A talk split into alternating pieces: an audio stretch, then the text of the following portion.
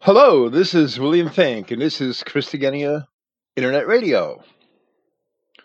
Praise Yahweh, the God of Israel, and thank you for living, for listening. See that I'm screwing up already. This evening we are going to present part 31 of our commentary on the Gospel of John, and this is subtitled Raising Cain. That might be a little strange sounding to most of our listeners, but the reasons for that subtitle should become evident as we progress with our commentary this evening. It is within the providence of God that Yahshua Christ knew that he was going to be executed in Jerusalem, and he knew when and how he would be executed. Many descriptions of these things were also written aforetime in the books of the prophets, and one example is found in Daniel chapter 9, where it rather plainly states, and after threescore and two weeks, and the time is immaterial to our example here, shall Messiah be cut off, but not for himself. And in Isaiah chapter 53, but he was wounded for our transgressions, he was bruised for our iniquities the chastisement of our peace was upon him, and with his stripes we are healed. Then there is the 22nd Psalm, which the apostles themselves had cited in reference to Christ. I was cast upon thee from the womb, reading from verse 10. Thou art my God from my mother's belly. Be not far from me, for trouble is near, for there is none to help. Many bulls have compassed me. Strong bulls of Bashan have beset me around. They gaped upon me with their mouths, as a ravening and a roaring lion. I am poured out like water, and all my bones are out of joint. My heart is like wax, it is melted in the midst of my bowels. My strength is dried up like a potsherd, and my tongue cleaves to my jaws and thou hast brought me into the dust of death. For dogs have compassed me, the assembly of the wicked have enclosed me. They pierced my hands and my feet. I may tell all my bones. They look and stare upon me. They part my garments among them and cast lots upon my vesture. Of course, there are other prophecies besides these which had foretold of elements of the passion of the Christ. But Christ himself did not necessarily rely on the prophets to know these things. Instead, they had known them from him. As early as Matthew chapter 16, while Christ is in Galilee at a point in his ministry sometime sooner than we are here in John, we read that from that time forth began Jesus to show unto his disciples how that he must go unto Jerusalem and suffer many things of the elders and chief priests and scribes, and be killed, and be raised again in the third day. But until this point here in John, Christ had purposely evaded the Pharisees and scribes who were opposed to him and escaped their desire to stone him on a few occasions.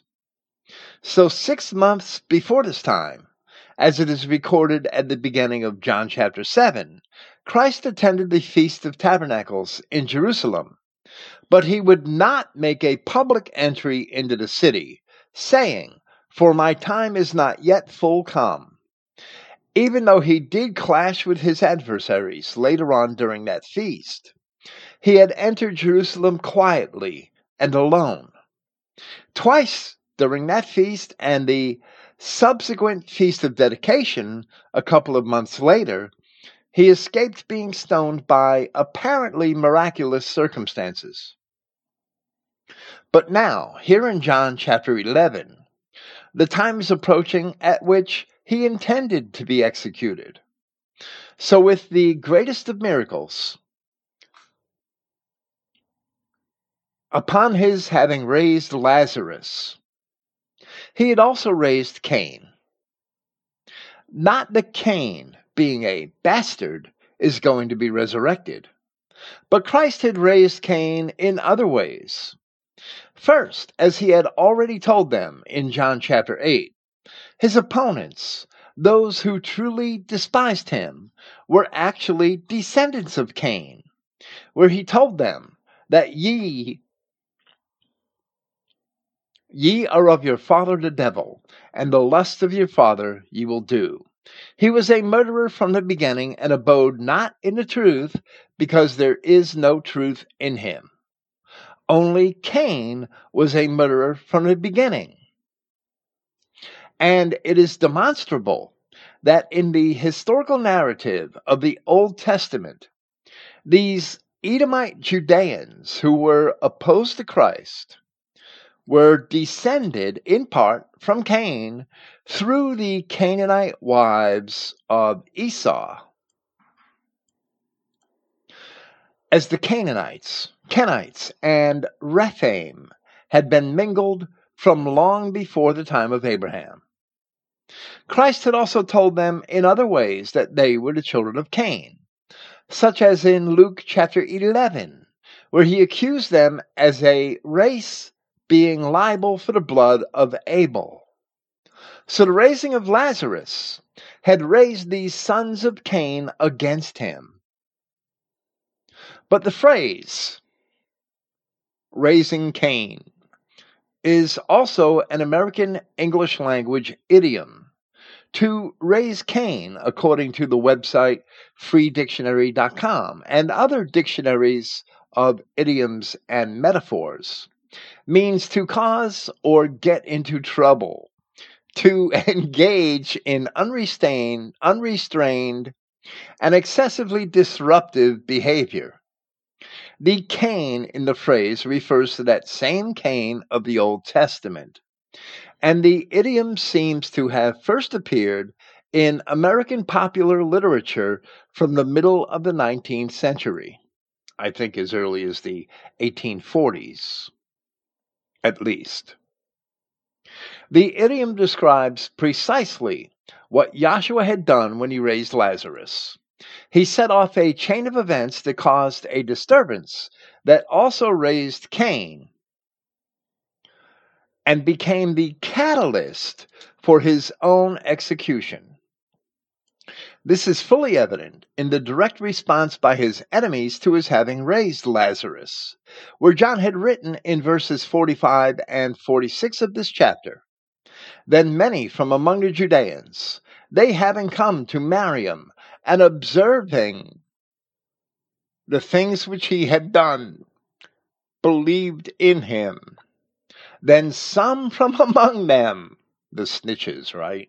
Some from among them went off to the Pharisees and told them the things which Joshua had done.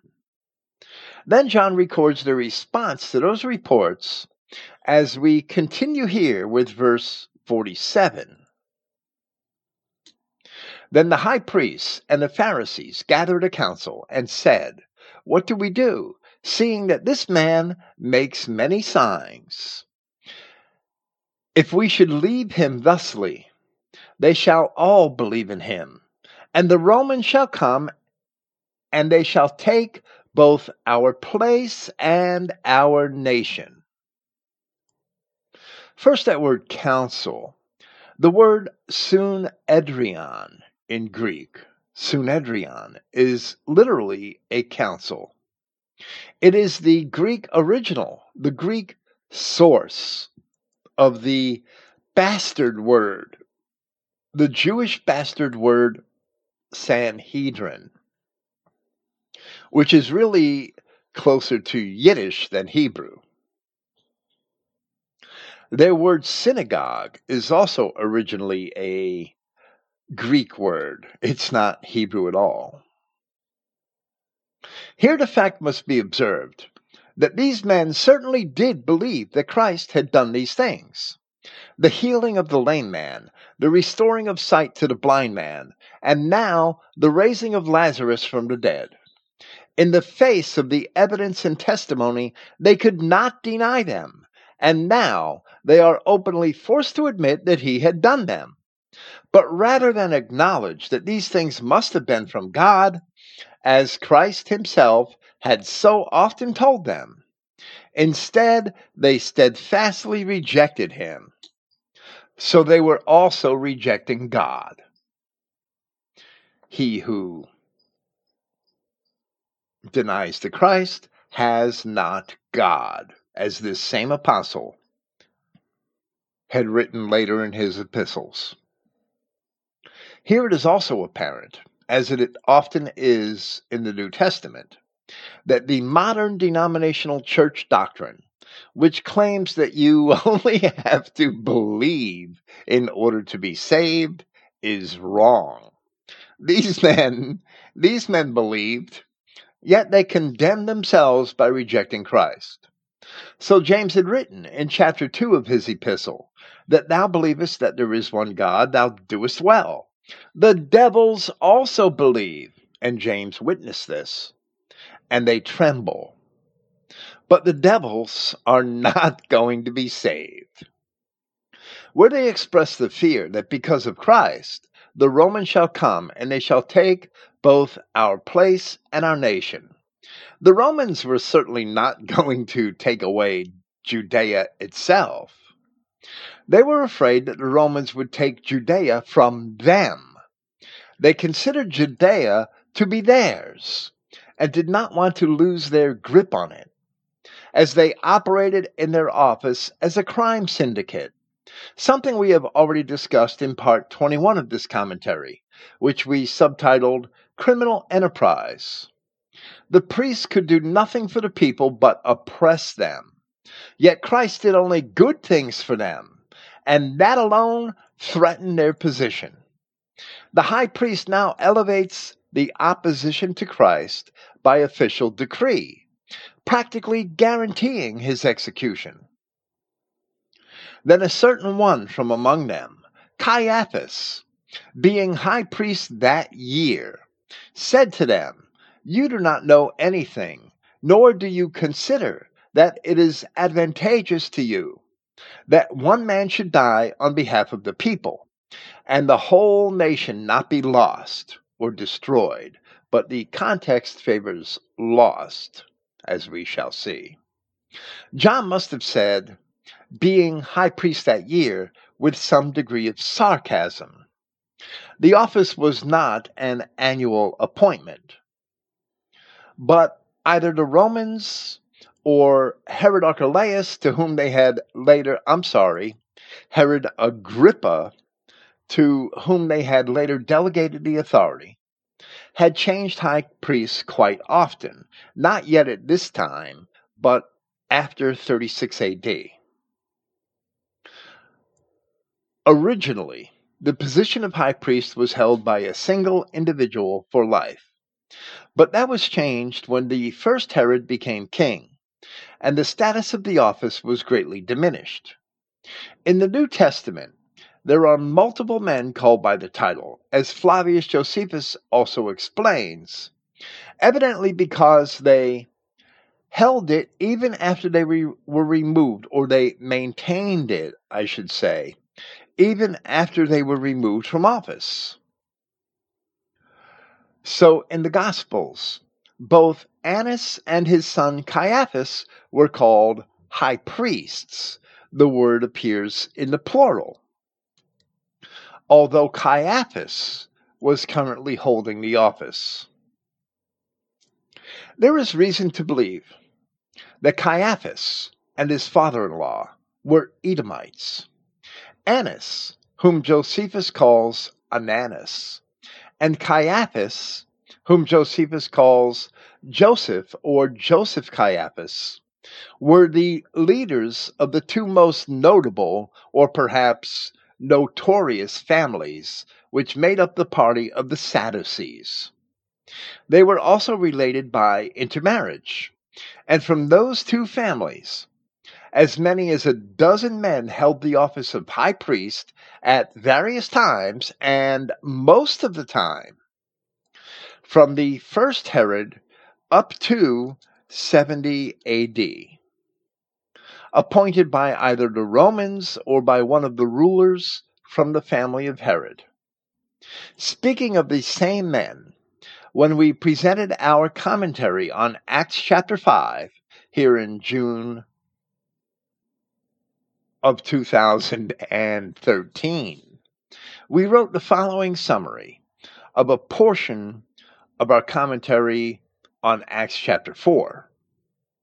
An argument was also presented contrasting two statements in Acts chapter 4 that these men were most probably Edomites rather than Israelites.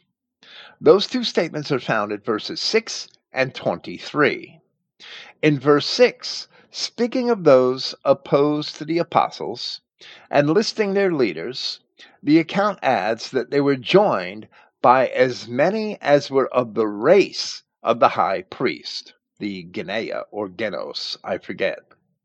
Later in the chapter, in verse 23, in contrast to those who persecuted the apostles, we read that upon the release of the apostles, they went to their own countrymen and reported as much as the high priests and the elders said to them. It was established that in other writings of Scripture, the apostles considered all Israelites to be of their own race. Yet in Acts chapter 4, we see that such was not true of the high priests, whom the apostles considered to be of a distinct race.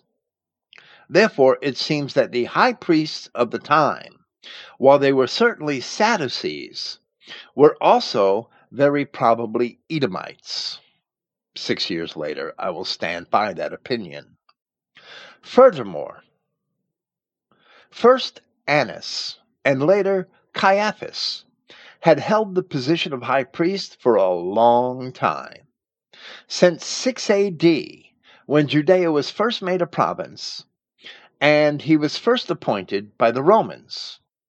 Around 15 AD, Annas was removed from the office by the Romans, and after the position was held by another man for about a year, his son in law, Caiaphas, was appointed to the office. So he managed to remain a quite influential member of the community from that time. In turn, Caiaphas held the office until 36 AD, several years after the crucifixion, four years by my chronology, when he was replaced by the Romans in favor of his brother in law, Jonathan, a son of Annas. After that, as I have said, four other sons of Annas and five sons of Caiaphas are said to have held the office at one time or another before the destruction of Jerusalem that these two families were the crime syndicate of Jerusalem throughout most of the first century, under the Herods, of course. Now, it may be conjecture, but Annas, being in a position to be appointed as high priest in 6 AD, must have been involved in the politics of Jerusalem and the temple for some time before that although Josephus does not mention either Annas or his father before his appointment. The visit of the Magi, described in Matthew chapter 2, would have been only about seven or eight years before Annas became the high priest. And it is possible that Annas understood or had even possibly experienced the reaction to the news of the birth of the Messiah by the people of Jerusalem at that time, as it is recorded in Matthew chapter 2. Now, when Jesus was born in Bethlehem of Judea in the days of Herod the king, behold, there came wise men from the east to Jerusalem, saying, Where is he that is born King of the Judeans? For we have seen his star in the east, and are come to worship him. When Herod the king had heard these things, he was troubled, and all Jerusalem with him. All Jerusalem. Herod proceeded by having the infants of Bethlehem slain and the fears of those in Jerusalem were laid to rest for over 30 years, until they surfaced once again here. But Annas was in a position to witness them on both occasions. Caiaphas, who became the high priest about 16 AD, may also have been a youth or young man in Jerusalem at the time of the Magi. Now, John offers a parenthetical explanation of the words of Caiaphas. Yet he did not say this by himself, but being high priest that year, he prophesied that Yahshua was about to die on behalf of the nation. And not only on behalf of the nation, but that he would also gather into one the children of Yahweh who had been dispersed some manuscripts have, scattered. The phrase in verse 50, where Caiaphas had said that one man should die on behalf of the people and the whole nation not be lost, is difficult to translate appropriately. That is because, from Caiaphas's point of view, he probably meant that one man should die for the people a different reading of the preposition, and the whole nation not be lost, meaning that the crime syndicate would not lose control of the people or the nation if the one man had died. But the way that John interpreted his words, it was a prophecy concerning the entire purpose for which Christ had died. I should say it was also a prophecy. Yah- Yahshua Christ, being Yahweh God incarnate, he died on behalf of the same reading, a different reading of the same preposition, on behalf of the children of Israel, so that they would be released from the penalties of the Old Testament law to which they had remained liable which is how all Israel is saved, as it was also explained by Paul of Tarsus in Romans chapter 7. So, I chose to translate the words of Caiaphas in accordance with John's interpretation, but either rendering may be considered correct.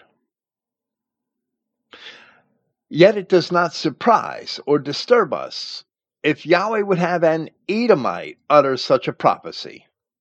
The ass of Balaam uttered truth and was compelled by Yahweh to correct the man in Numbers chapter 22. Even Cain himself had prophesied. Where in Genesis chapter 4 he said, I shall be a fugitive and a vagabond in the earth. And thus the phenomenon of the wandering Jew was born. For that same reason, the descendants of Annas and Caiaphas would indeed lose their place and their nation nearly 40 years later in 70 AD, where they would be consigned to wandering once again. According to John, Christ died not only on behalf of the nation, meaning the Israelites of Judea, but that he would also gather into one the children of Yahweh who had been dispersed, or scattered abroad, perhaps. Referring to the children of Israel who were scattered abroad, as the King James Version has it, in the Assyrian and Babylonian captivities and the other earlier migrations of ancient Israelites. Gathering them into one is a subject of the prophet Ezekiel who was himself among the captives when he prophesied, in chapter 37, where it is written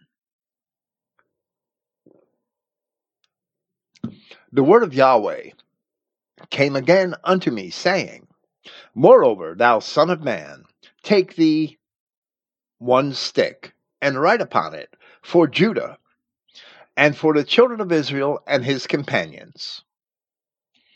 Then take another stick, and write upon it, for Joseph, the stick of Ephraim, and for all the house of Israel, his companions. and join them one to another into one stick, and they shall become one in thine hand. And when the children of thy people shall speak unto thee, saying, Wilt thou not show us what thou meanest by these?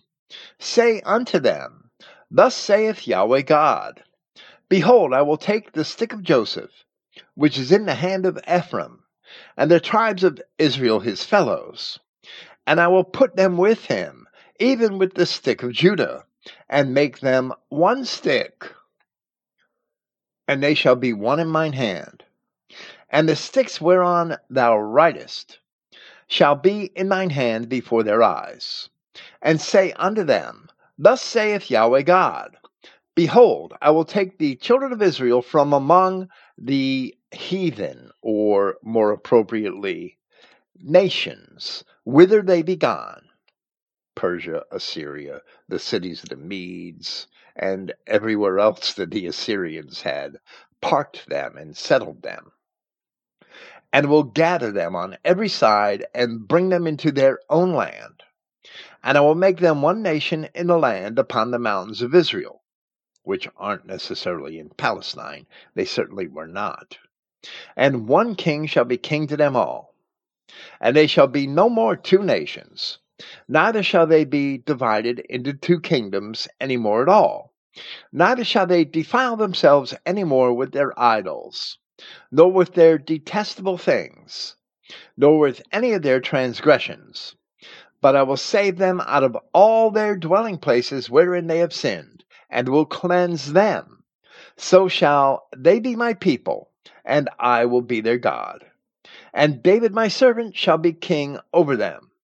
And they shall all have one shepherd, and they shall all also walk in my judgments and observe my statutes to do them. And they shall dwell in the land that I gave, that I have given unto Jacob my servant, wherein your fathers have dwelled. And they shall dwell therein even they and their children and their children's children forever. And my servant David shall be their prince forever. Moreover, I will make a covenant of peace with them. It shall be an everlasting covenant with them. And I will place them and multiply them, and will set my sanctuary in the midst of them for evermore. My tabernacle also shall be with them. Yeah, I will be their God, and they shall be my people and the heathen, or the people of the nations, more appropriately, shall know that I, Yahweh, do sanctify Israel, when my sanctuary shall be in the midst of them for evermore. Here, David is a type for Christ. The tabernacle of Yahweh is the body or person of Christ. The promised covenant is the new covenant in Christ. And it is therefore evident that Israel and Judah would become one in Christ. The Jews who rejected Christianity were not Judah, but rather they were largely comprised of Edomites and others who were merely converts to Judaism in the centuries before Christ.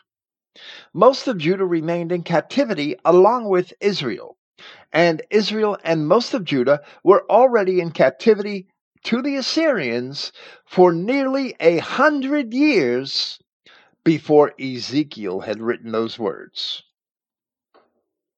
For this reason, they rejected Christ. For this reason, the Jews in Judea had rejected Christ. And he told them, as it is recorded in John chapter 10. But you believe not, because you are not of my sheep, as I said unto you. Now, John records the conclusion of the council upon the words of Caiaphas. Therefore, from that day, they determined that they would kill him.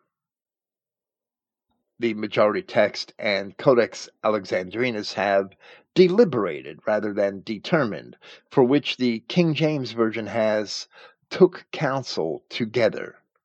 Either reading demonstrates that there was indeed a conspiracy to kill him solely for reason that he threatened their pretense of religious authority by his good works. They hated good if it threatened their paychecks or their the, the profitability of their crime syndicate. By raising Lazarus, Yahshua Christ had also raised Cain. And while the act only caused him the trouble that he had already anticipated, that is precisely because it also raised Cain in a different way. The same apostle later wrote in chapter 3 of his first epistle Whosoever is born of God does not commit sin, for his seed remains in him, meaning he is pure of race, and he cannot sin because he is born of God. In this, the children of God are manifest, and the children of the devil. Whosoever does not righteousness is not of God, neither he that loves not his brother. For this is the message that you heard from the beginning, that we should love one another, not as Cain, who was of that wicked one and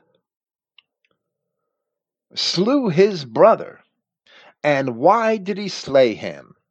Because his own works were evil and his brother's righteous. Now, these men were also children of the devil. And if they were children of God, they would have loved Christ. But because their works were evil and the works of Christ were good, they sought to kill him. They were children of Cain, rising up to do the deeds of their father who was a murderer from the beginning. Their behavior was congenital, and their own descendants act in the same manner to this very day. His time was approaching, but it had not quite arrived.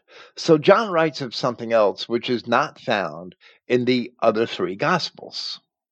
Therefore, Yahshua no longer walked openly among the Judeans, but departed from there to a place near the desert, to a city called Ephraim, and there he remained with the students, or the disciples, if you will. The location of this palace or city is obscure, and John had apparently used the term for city rather loosely. From statements made by Eusebius in the fourth century and other evidence, there have been attempts to associate this place with various known towns or villages near Jerusalem. I don't accept any of the identifications. I would rather admit not knowing, and there's nothing wrong with that. From the other three gospel accounts, as it appears in Matthew chapter 21, Mark chapter 11, and Luke chapter 19.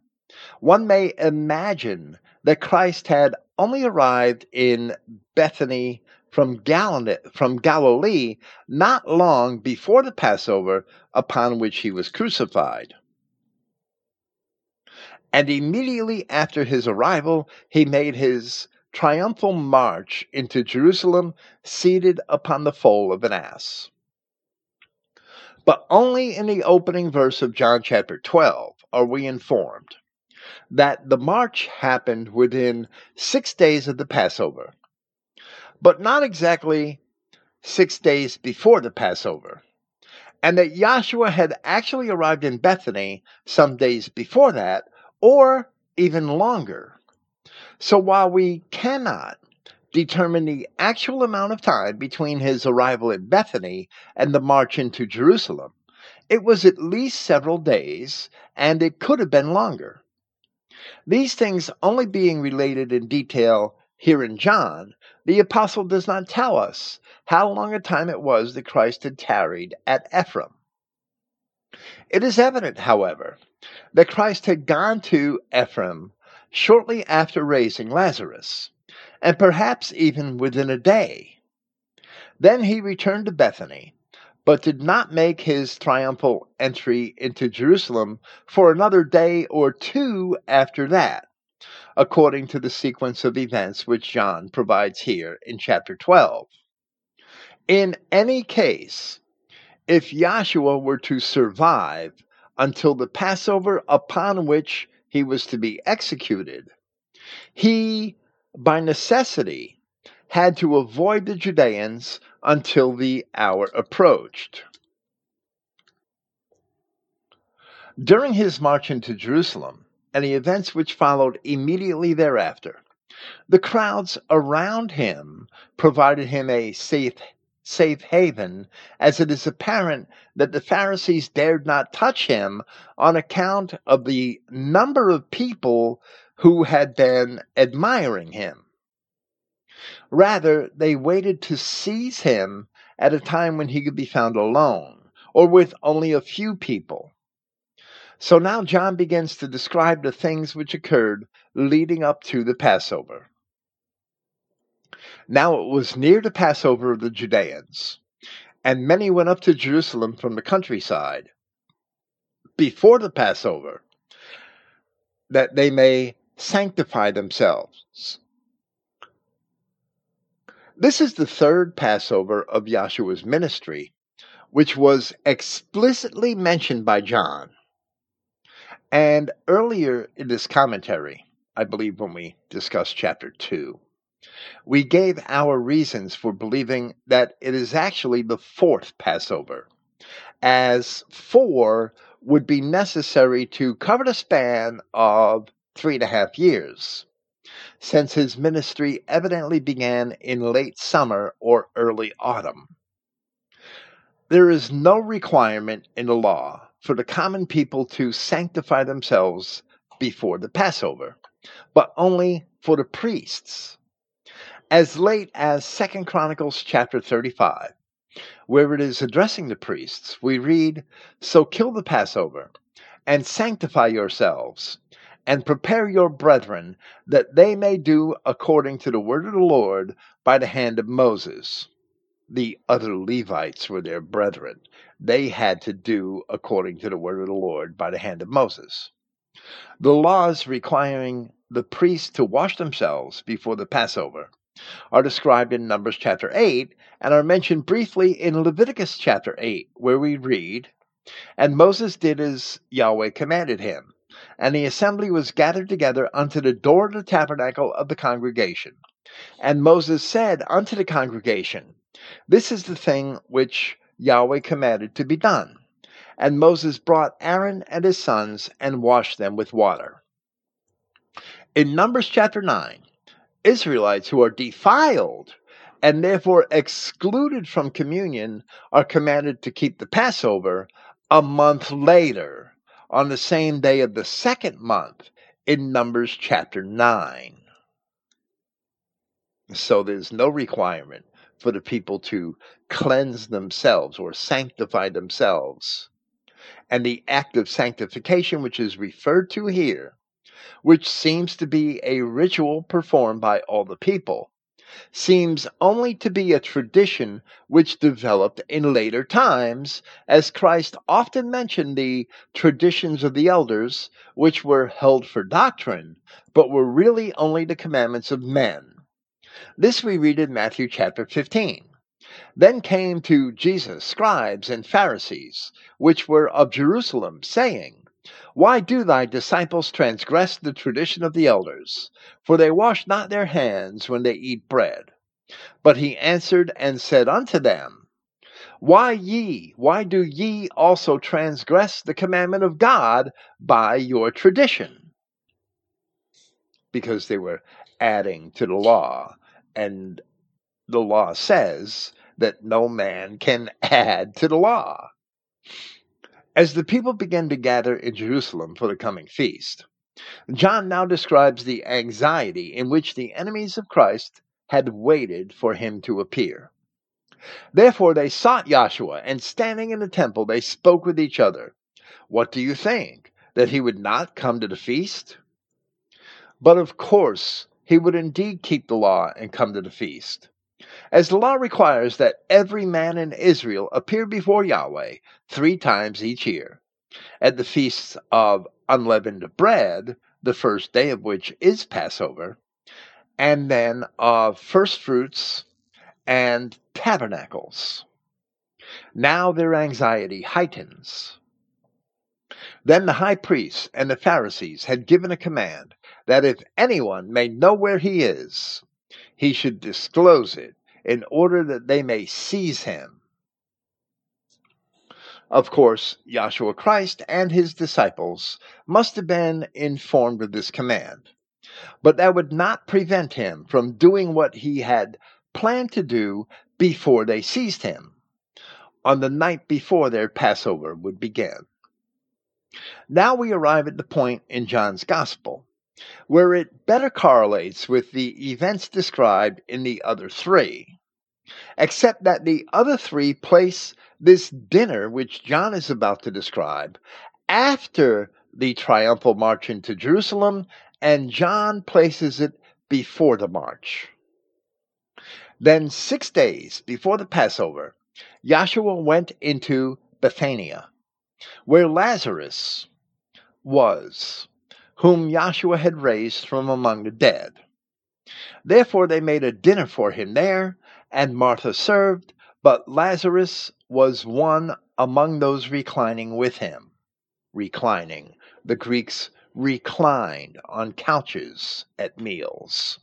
That is actually the literal word which they use to describe their position on the couches, reclining. I know of no better way to translate it.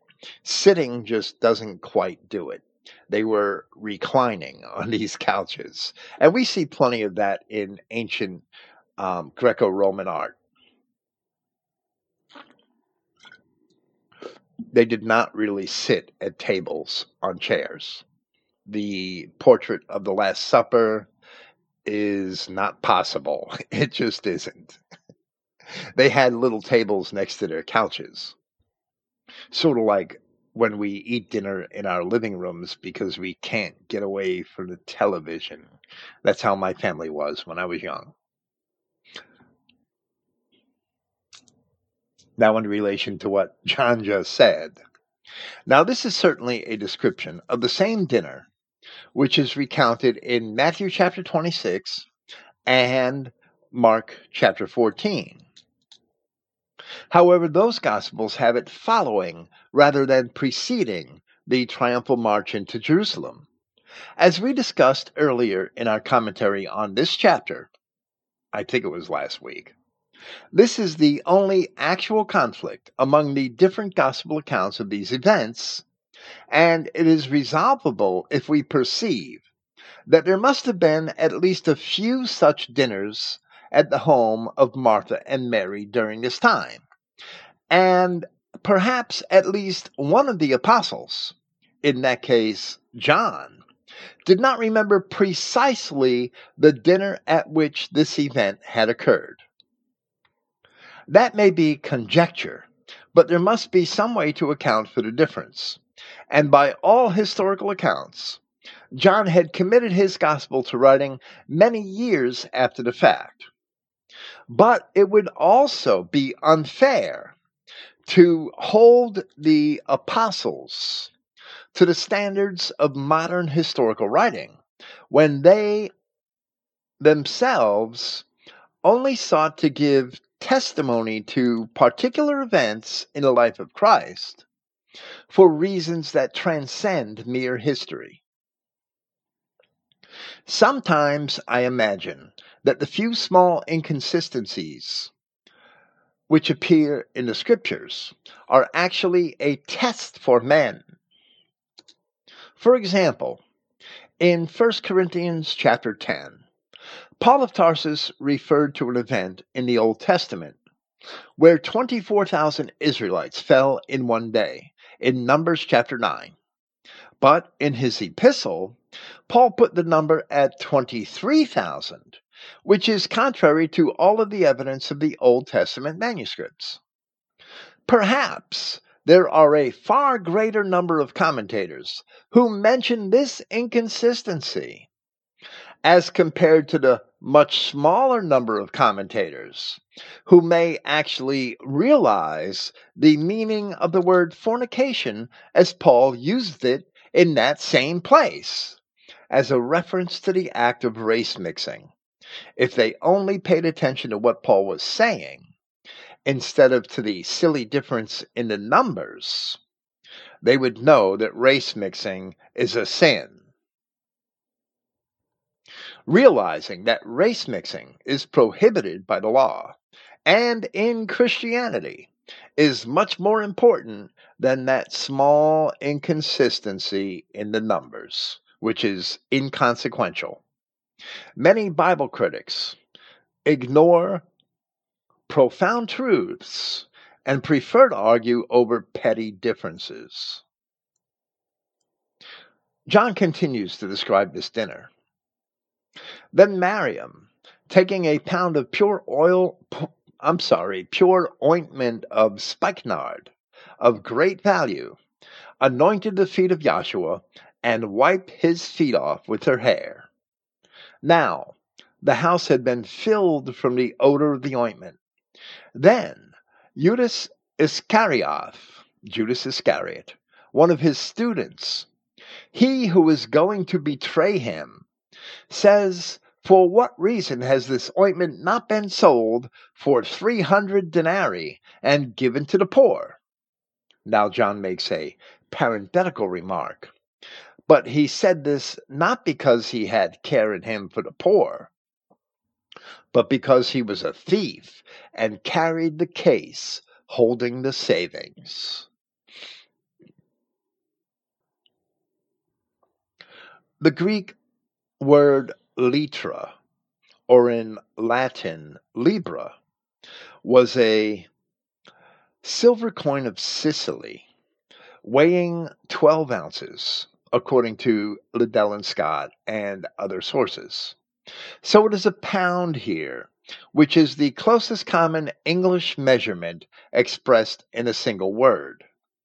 A troy pound is 12 ounces, but those ounces are nearly a tenth heavier than the standard than the, the standard ounce, the standard English ounce. 31.1 grams rather rather than 28.35.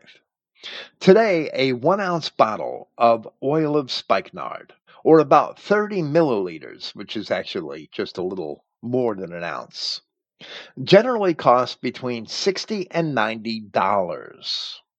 Although a few merchants charge much more than that. Reportedly, there is a lot of fraud in the industry in the trade of certain oils, and this is one of them. Judas's brethren and their descendants must have gotten into this business. In my opinion, I'm sure they did. As we had discussed in part 17 of our commentary on John, the parable of the feeding in the wilderness, the salary of the common soldier in Julius Caesar's army was 225 denarii a year. So it seems that the oil, being valued by Judas at 300 denarii, was even more valuable then than it is now. Here, John informs us that Judas was a thief and carried the case holding the savings. The word for savings is actually a verb, which we have translated figuratively, as it literally means the things being cast, referring to the money which was cast into the case. The verb, ballo, the word from which we get ball, something that's cast or thrown, literally means to throw, and was used in similar contexts in the Gospels of Matthew and Mark. The phrase holding the deposits is a plausible alternative and perhaps even more literal. It should be no wonder that Judas had been the treasurer of the group since he was perhaps the only Edomite Jew among the disciples of Christ. It is apparent that Judas was an Edomite, Edomite Jew when the meaning of his name is examined. And since Christ himself had described him as a devil, typically he had no care for the poor or for anything other than his own gain. And John implies that he would have sold the ointment and stolen the money for himself, rather stereotypically representing his people. The character of the Jew seems to be summarized in Judas. As Edomite Jews gravitate, they historically gravitate towards the financial and accounting vocations to this very day and especially in the industries of both money lending and organized charity. They are also historically treacherous, having their allegiances in places other than where they make their alliances. In modern America, a once Christian nation, nearly every Federal Reserve chairman and many secretaries of the Treasury have also been Jews, and we are betrayed continually but we never seem to learn the lesson which is conveyed here by John. John now records Yahshua's response to Judas's contention, but not quite as fully as Matthew and Mark had recorded it. Therefore Yahshua said, Let her be that she would keep this for the day of my burial. For you always have the poor among yourselves, but you do not always have me. Yahshua once again indicated his imminent death. However, none of the Gospels which record this event elaborate on that statement. Both Matthew and Mark inform us only that Miriam had poured the ointment on his head, while John says only that she anointed his feet, wiping them with her hair. It is highly probable, and even certain, that she did both. And once again, John sought to explain something which is wanting in the other Gospels. The woman described in Luke chapter 7, who washed the feet of Christ with her hair while he was in Galilee, also displayed a similar act of humility. I have long sought to find a historical reference to this act as a custom in the ancient Near East, but I have not found one yet, and I may never find one. Matthew and Mark also record a further answer of Christ to the contention of Judas, which John did not record here. So from Matthew chapter 26, verse 12, we read, Verily I say unto you, wheresoever this gospel shall be preached in the whole world, there shall also this that this woman has done be told for a memorial of her. And this I will also discuss here, even though it doesn't appear in John's Gospel, only because it is a striking proof of the truth of Christianity. Great kings and mighty emperors have on many occasions built huge monuments recording their legacies or boasting of their achievements. And with few exceptions, they have all sunk down into the dustbins of history and were swallowed by the sands of time. We know comparatively little about most of them today. Percy Shelley's famous poem, Ozymandias, after the Greek name for the pharaoh Ramses II, is a good satire of this phenomenon. In contrast to the magnificent monuments of antiquity, the Christian gospel was passed around for many centuries, mostly on bits of fragile papyrus, while those who perpetuated it were heavily persecuted by Romans and Jews. Christ had warned that it would be persecuted even unto death, yet it prevailed. It prevailed over all of the legacies of the great emperors and kings of antiquity, And today, the words of Christ ring true. That wheresoever this gospel shall be preached in the whole world, there shall also this that this woman has done be told for a memorial of her. How could Matthew or Mark have known in the first century that we would be repeating their words today? Yahshua Christ certainly did know. He knew because he is Yahweh God incarnate. In both Matthew and Mark, it is recorded at this point that Judas had gone to the priests and offered to betray Christ to them for a price. Evidently, he couldn't make money on the oil, so he had to make his car payment or his boat payment in some other way. And as we read in Matthew chapter 26, verse 15, and they covenanted with him for 30 pieces of silver. John does not mention this act here, but somehow people in Jerusalem had heard that Christ was in Bethany, where he rode. Then a great multitude from among the Judeans learned that he is there, and they came not on account of Yahshua only, but that also they would see Lazarus, whom he raised from among the dead.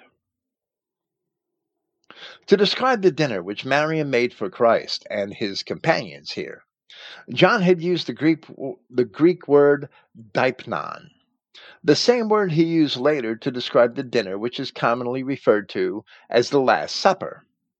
Customarily, the deipnon was the chief meal of the day, and it was eaten in the evening, just as the children of Israel were commanded to eat the Passover meal in the evening.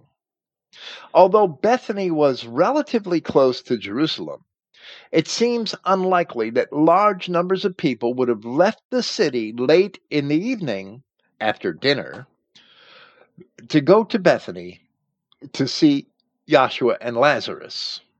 So it is more probable that John is now describing the events of the next day, which is the day after the dinner and the fifth day before the Passover even though Judas probably had a Cadillac he had to pay off. They didn't have lights on the roads in those days. I'm kind of half kidding, right? Judas was hard up for money for something. Then the high priest determined that they should kill also Lazarus, because on account of him many of the Judeans were drawn off and believed in Yahshua. And once again, we see the nature of the devil come to the surface for which we use the term raising Cain as a metaphor. And that is nearly as John had described it, where he wrote, In this the children of God are manifest, and the children of the devil. Whosoever doeth not righteousness is not of God, neither he that loves not his brother. For this is the message that you heard from the beginning, that we should love one another. Not as Cain, who was of that wicked one, and slew his brother. And why did he slay him? Because his own works were evil and his brother's righteous. Now, we had already cited that passage earlier this evening, but here we will also cite the subsequent passages in that chapter of John's epistle. Marvel not, my brethren, if the world hates you. We know that we have passed from death into life because we love the brethren. He that loves not his brother abides in death. Whosoever hates his brother is a murderer. That's the definition of a murderer in the scripture. And ye know that no murderer has eternal life abiding in him. Hereby perceive we the love of God, because he laid down his life for us, and we ought to lay down our lives for the brethren. Lazarus, a name which we have described as meaning whom God helps, is therefore the first man whom the Jews sought to slay on account of Christ. However, we do not know whether he was actually the first Christian martyr, since he is not mentioned again after this chapter of John's Gospel, So we must leave that distinction to Stephen. Stephen is the first recorded Christian martyr, after Christ, of course.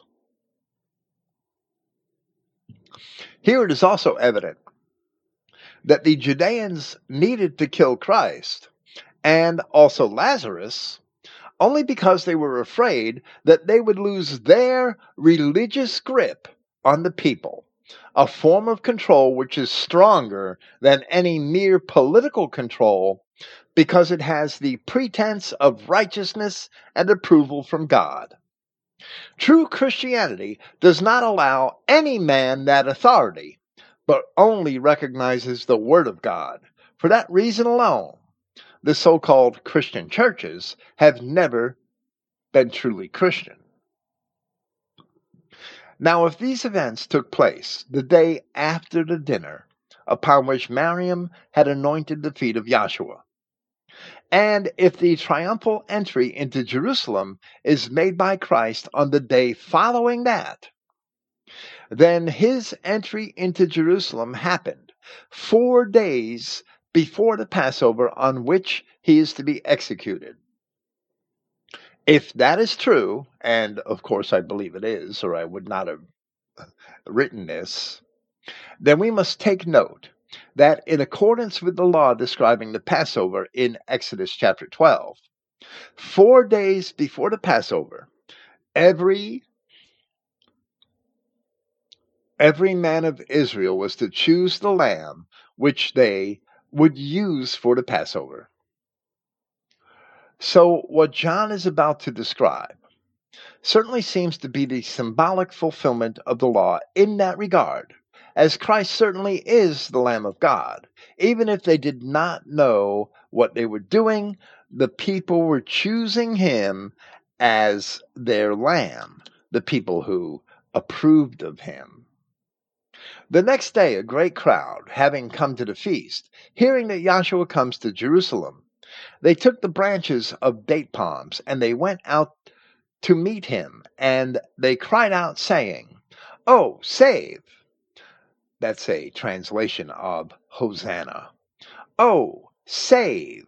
Blessed is he coming in the name of Yahweh, the King of Israel.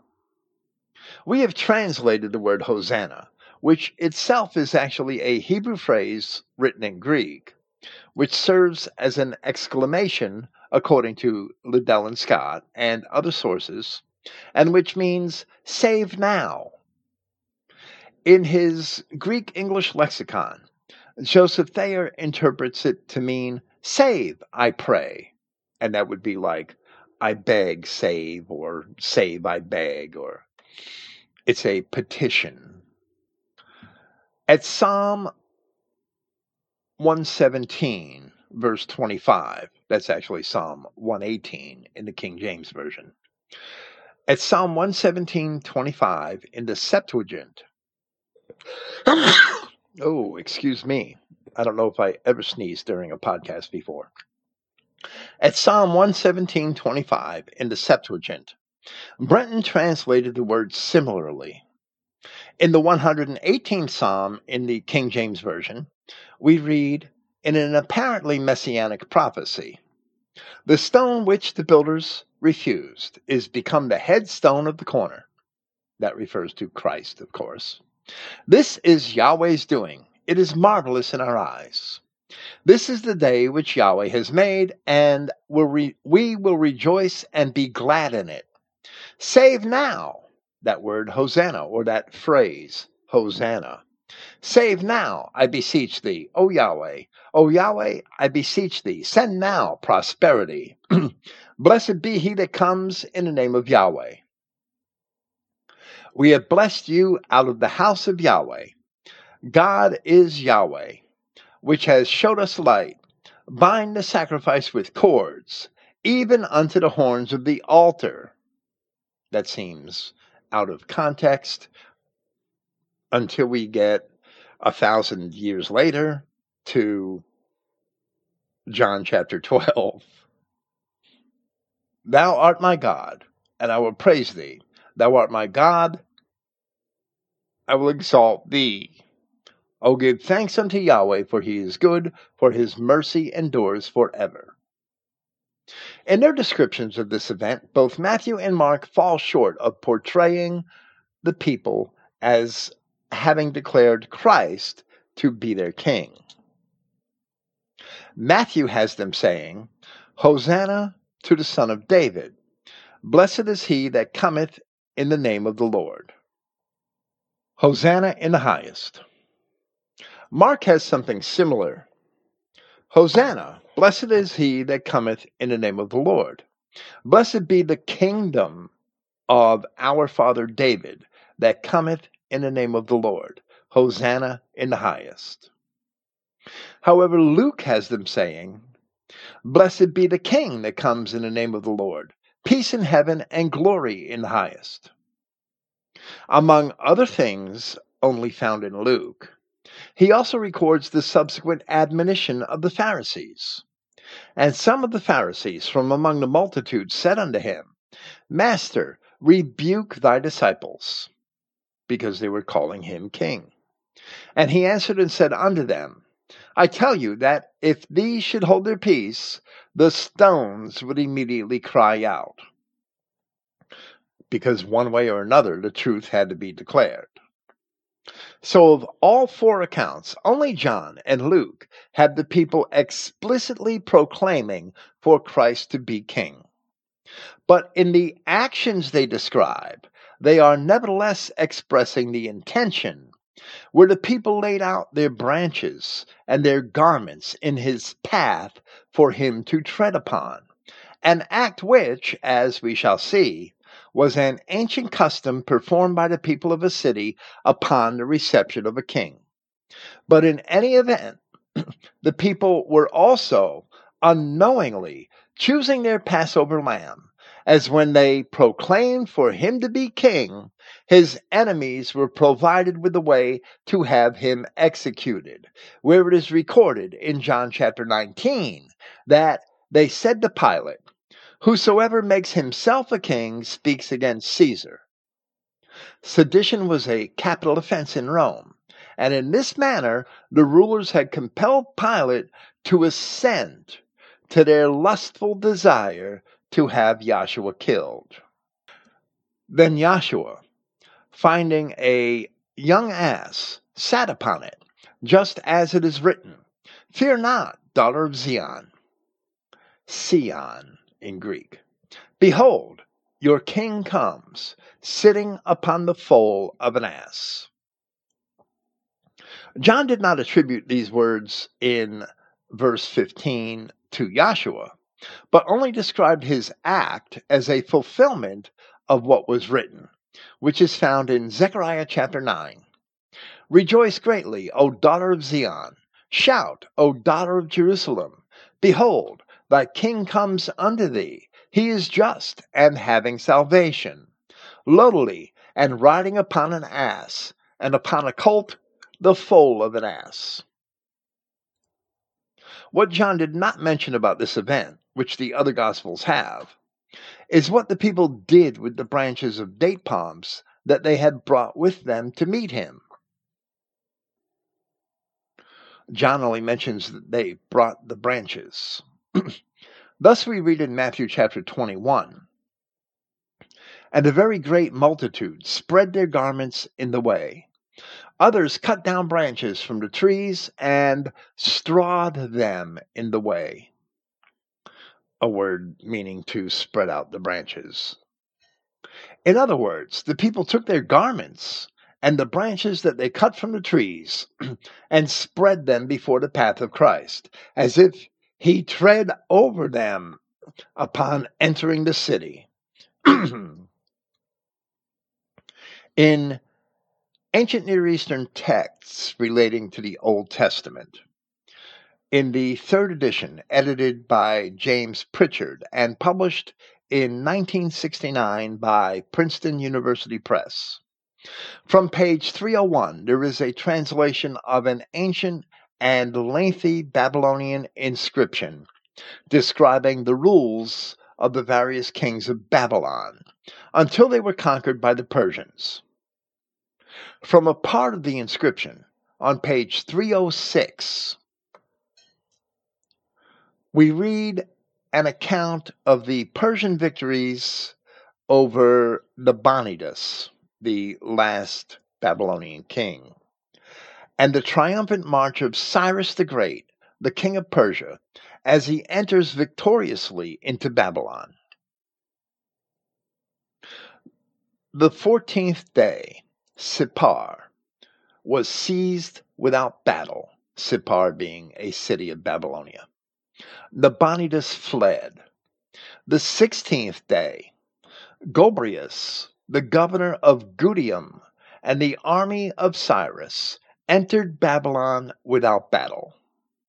Afterwards, Nabonidus was arrested in Babylon when he returned.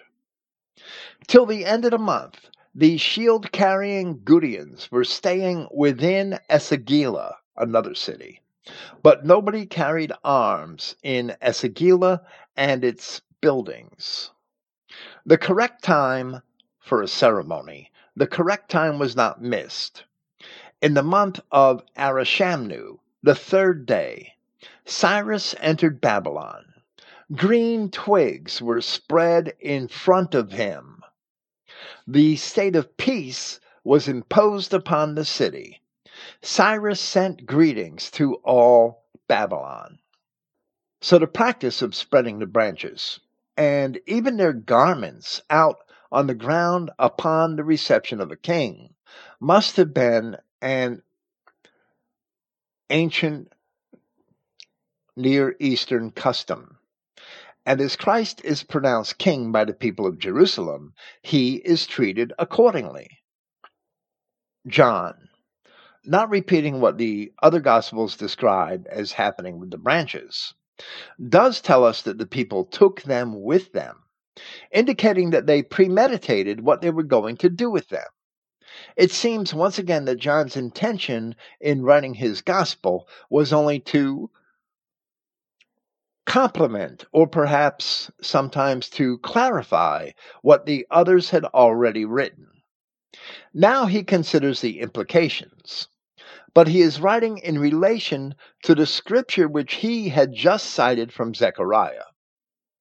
His students did not understand these things at first, but when Yahshua had been magnified, then they remembered that these things were written in reference to him and that they, meaning the people, had done these things for him. In other words, the disciples eventually realized that the prophecies were written in reference to Christ, and the things which the people had done were for Christ, even if they themselves did not really know why they were doing them, to help fulfill those same prophecies. The people, citing the 118th Psalm in relation to Christ, were also indirectly and unwittingly indicating what was about to happen to Christ where upon the proclamation of he that cometh in the name of the Lord, it also says, bind the sacrifice with cords, even unto the horns of the altar. Therefore, verse 17 of John chapter 12, therefore the crowd had testified, which had been with him when he called Lazarus from out of the tomb and raised him from among the dead. For this reason also, the crowd met him, because they had heard that he had done this sign. As we have explained before, many of the people in Judea did know the implications of the miracles performed by Christ, that he must have been the Savior promised in the Scriptures who would do these very things. The Pharisees knew that he did these things, but they were only troubled by them. So John records the reaction. Therefore, the Pharisees said to themselves, You see that you are not of any help. Behold, society goes off after him. I have a lot of translation notes in the verses, so they're not always easy to read. I'm sorry. They're, they contain the differences of the various manuscripts, which are not always necessary to repeat in the podcast and are often burdensome to read during the podcast. Therefore, the Pharisees said to themselves, Now, that word pros, which is to, may more fully have been translated in reference to or with regard to. Therefore, the Pharisees said with regard to themselves, You see that you are not of any help. Behold, society goes off after him, or the world. One manuscript, the Codex Bezae, inserts the words the whole. Behold, the whole society goes off after him. John describes the Pharisees as having admitted their own failure because they lost the love and adoration of the people to Yahshua, and this was also their motivation for wanting to kill him. They had no care for truth or for the people themselves, but only for their own esteem and position and authority. The discourse of Christ, recorded in Matthew chapter 23, happens just after this same time, a day or so later. And in that discourse, Christ tells them, Christ Himself tells them these very things.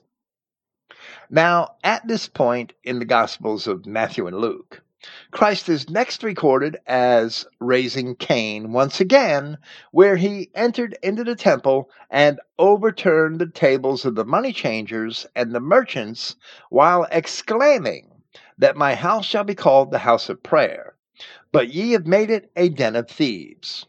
Mark also records that event, but he records other things as well and has this taking place the very next day after Yahshua had returned to spend the night in Bethany.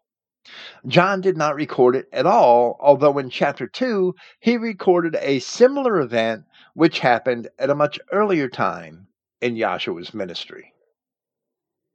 This will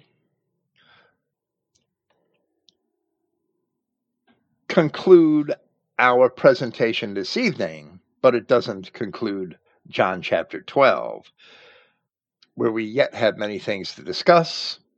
And we will probably resume with our commentary on John within a couple of weeks. We'll be taking a hiatus next week and doing something different, probably for a week or two, for various scheduling reasons that I won't mention here yet. Thank you for listening. Praise Yahweh, the God of Israel, and good night.